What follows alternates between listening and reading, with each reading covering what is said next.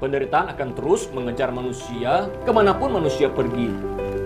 Dan itu akan berhenti ketika perjalanan kehidupan manusia itu berhenti.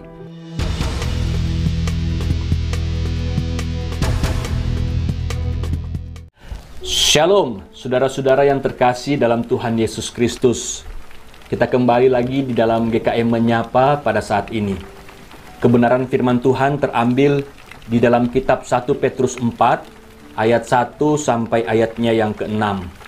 Demikianlah firman Tuhan. Jadi karena Kristus telah menderita penderitaan badani, kamu pun harus juga mempersenjatai dirimu dengan pikiran yang demikian. Karena barang siapa telah menderita penderitaan badani, ia telah berhenti berbuat dosa. Supaya waktu yang sisa jangan kamu pergunakan menurut keinginan manusia, tetapi menurut kehendak Allah.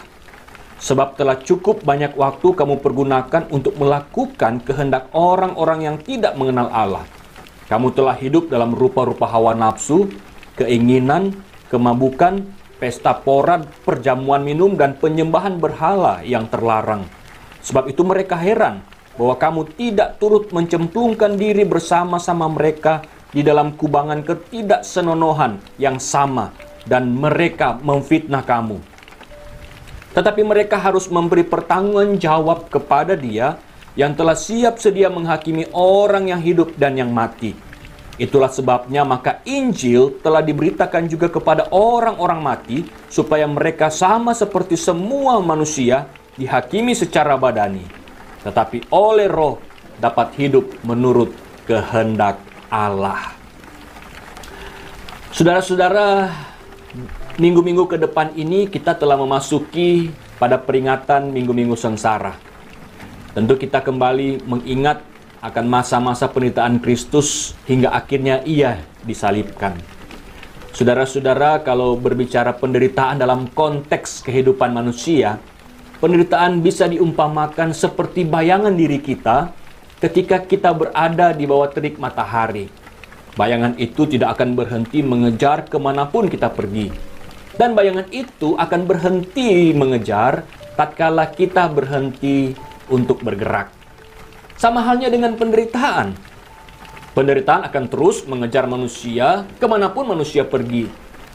Dan itu akan berhenti ketika perjalanan kehidupan manusia itu berhenti. Sehingga penderitaan itu memang tidak bisa dilepaskan dari kehidupan manusia. Sebagai orang yang percaya kepada Tuhan, penderitaan itu mungkin akan semakin bertambah karena banyak hal yang harus kita relakan atau lepaskan untuk menjadi pengikut Kristus. Ada fitnah dan aniaya juga yang mungkin dapat menjadi bagian dalam kehidupan kita. Itulah yang dialami oleh jemaat yang digambalakan oleh Rasul Petrus. Mereka adalah orang-orang yang tersebar di wilayah Pontus, Galatia, Kapadokia, Asia Kecil, dan Bitinia mereka lalu mendengar khotbah Petrus dan mau bertobat serta percaya kepada Tuhan Yesus. Setelah itu mereka balik ke kampung halaman mereka masing-masing. Nah sekarang karena mereka telah menjadi pengikut Kristus Yesus, konsekuensinya adalah pemerintah dan masyarakat yang ada di daerah mereka masing-masing jadi membenci orang-orang yang telah percaya kepada Tuhan ini. Lalu kemudian mulailah menganiaya dan mempersulit kehidupan mereka. Saudara-saudara, memang tidak mudah ketika kita sudah nyaman dengan dosa-dosa kita.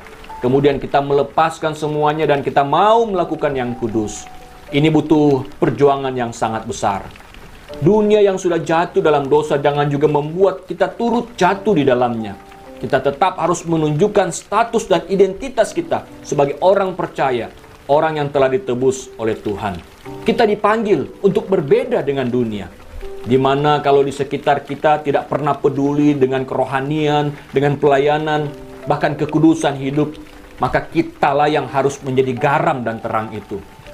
Saudara-saudara percayalah bahwa orang yang kehidupannya percaya dan melekat kepada Tuhan, sampai mati pun ia akan tetap beriman, bergantung, dan berserah hanya kepada Allah. Saya percaya tantangan yang akan saudara dan saya hadapi ke depan akan lebih besar. Oleh karena itu, tetaplah bergantung sepenuhnya kepada Tuhan, bukan kepada diri sendiri. Bagian kita hanyalah percaya dan bersabar dalam setiap pergumulan yang datang silih berganti dalam kehidupan kita. Tuhan kiranya memberkati dan menguatkan setiap kita. Amin.